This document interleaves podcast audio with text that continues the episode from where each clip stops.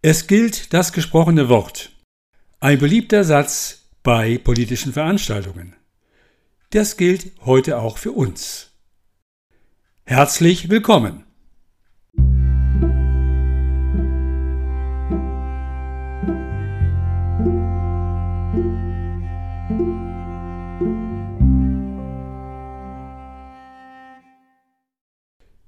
Beruf oder Berufung? Was haben der Journalist, der Kritiker oder der Dichter, vielleicht auch der Bauer, der Sportler, der Forscher oder der Politiker, aber auch der Detektiv oder auch der Schausteller gemeinsam? Natürlich ist auch die weibliche Variante damit gemeint. Diesen Berufen liegt zugrunde, dass sie keine geschützten Berufsbezeichnungen sind, die sich durch langjährigen Erwerb von Fachwissen und Zertifizierung durch entsprechende Organisationen auszeichnen. Dieser Broterwerb kann von jedem ausgeübt werden, auch ohne entsprechende Ausbildung. Wenn wir bei der schreibenden Zunft bleiben, also den Journalisten, so fällt auf, dass hier mit großen hehren Zielen wie Gewissen, Wahrheit, gesellschaftlichen Normen, unabhängige Recherche usw. So versucht wird, das Publikum zu beeindrucken, sofern die Texte einem breiten Publikum zugänglich gemacht werden. Wer den journalistischen Beruf ausüben möchte, wird zunächst ein Praktikum in einem Verlag oder in einer Medienanstalt machen, anschließend ein Volontariat. Gute Allgemeinbildung vorausgesetzt und gut zu lesende und fließende Texte, die den Zusammenhang herstellen, lässt den künftigen Journalisten vor uns stehen. Natürlich kann auch ein vorhergehendes Studium zum Beispiel in Philosophie nicht schaden. Viele Journalisten bezeichnen sich selbst als Wächter der Demokratie, als jemanden, der den Lauf der Dinge sieht, beschreiben und verändern kann, als eine Person, die zuschaut, der Wahrheit ein Gesicht gibt und die Welt besser macht. Also wie der Übervater der Journalisten gelehrt hat, schreiben, was ist und nicht schreiben, was wahr ist.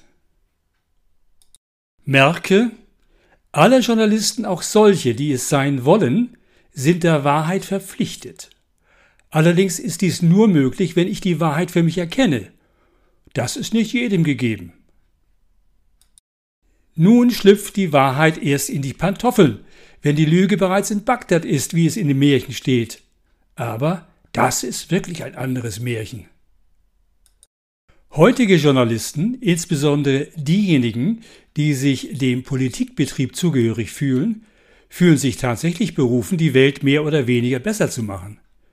Zu bedenken ist allerdings, dass normalerweise von 100 journalistisch arbeitenden Personen in den Medienanstalten maximal fünf von ihnen die große Weltschau betreiben, während der Rest als Namenloser vorwiegend im Lokalen unterwegs ist. Man braucht tatsächlich auch Journalisten in der Redaktion, die die ankommenden Informationen filtern und in die entsprechenden Ressorts geben oder in den diversen Pressekonferenzen großartige Fragen stellen. Bleibt zu erwähnen, dass auch Spezialisten für diverse Informationskanäle wie Sport, Kultur, Technik, Wirtschaft, Immobilien und Reisen journalistisch tätig sind. Und das sind nicht wenige. Nicht zu vergessen die Kollegen im Online-Bereich. Die Frage nach Beruf oder Berufung ist hiermit sicher geklärt? Oder gibt es Zweifel?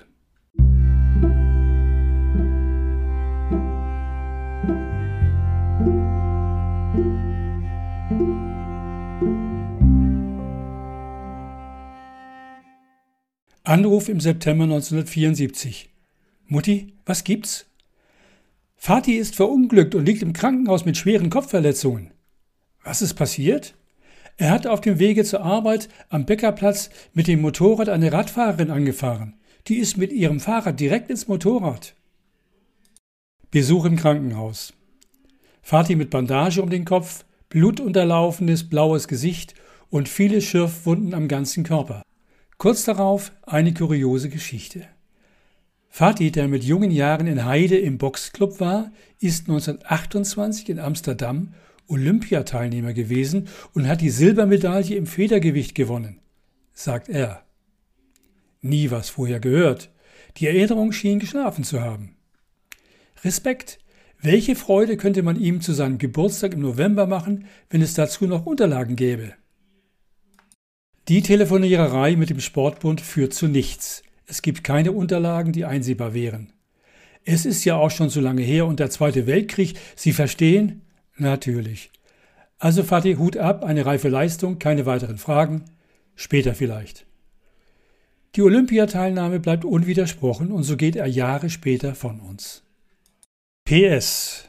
Nach vielen weiteren Jahren und der technischen Revolution mit vielen Übersichten über das Geschehen in der Welt gibt es doch ein greifbares Ergebnis.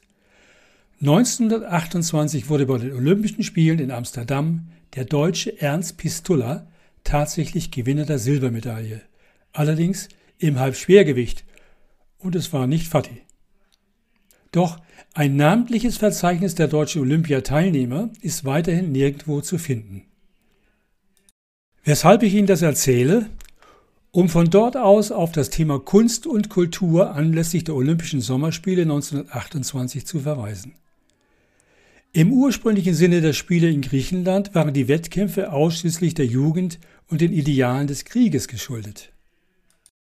Die olympische Idee des Baron Coubertin hingegen wurde als allumfassend begriffen, tatsächlich nicht nur als Erziehungsideal der Jugend in Fechten, Reiten und Schießen sowie aller möglicher Kraftsportarten, sondern auch als Übung in idealistischer Hinsicht in Kunst und Kultur.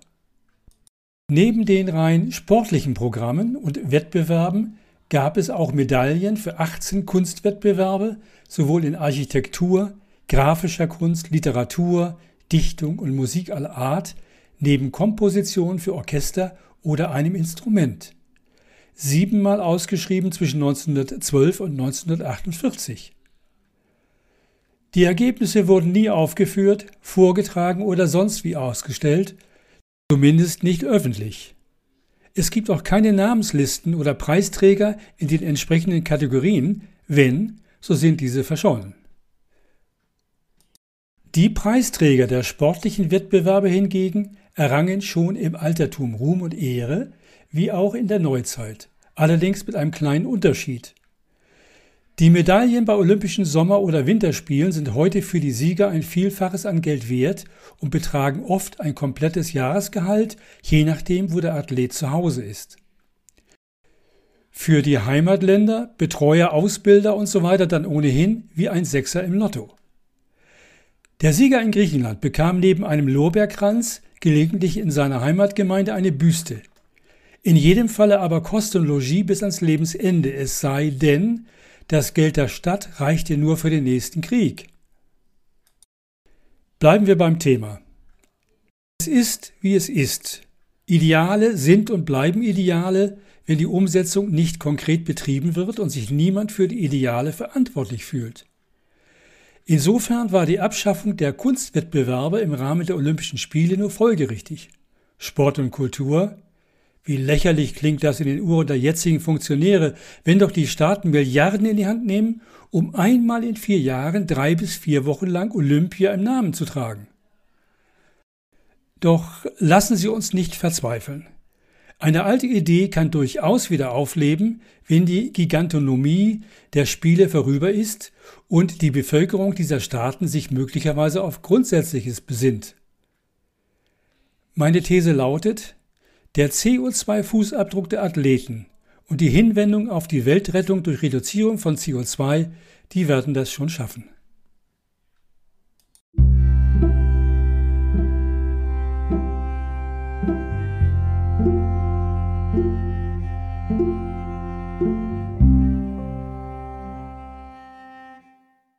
Die Mini-Biografie Karl Valentin In der Humorliga der Schriftsteller und Kabarettisten sind besonders Heinz Erhardt und Karl Valentin bekannt geworden, nicht zu vergessen Joachim Ringelnatz, deren teils skurril, anmutender Stil unvergesslich bleibt.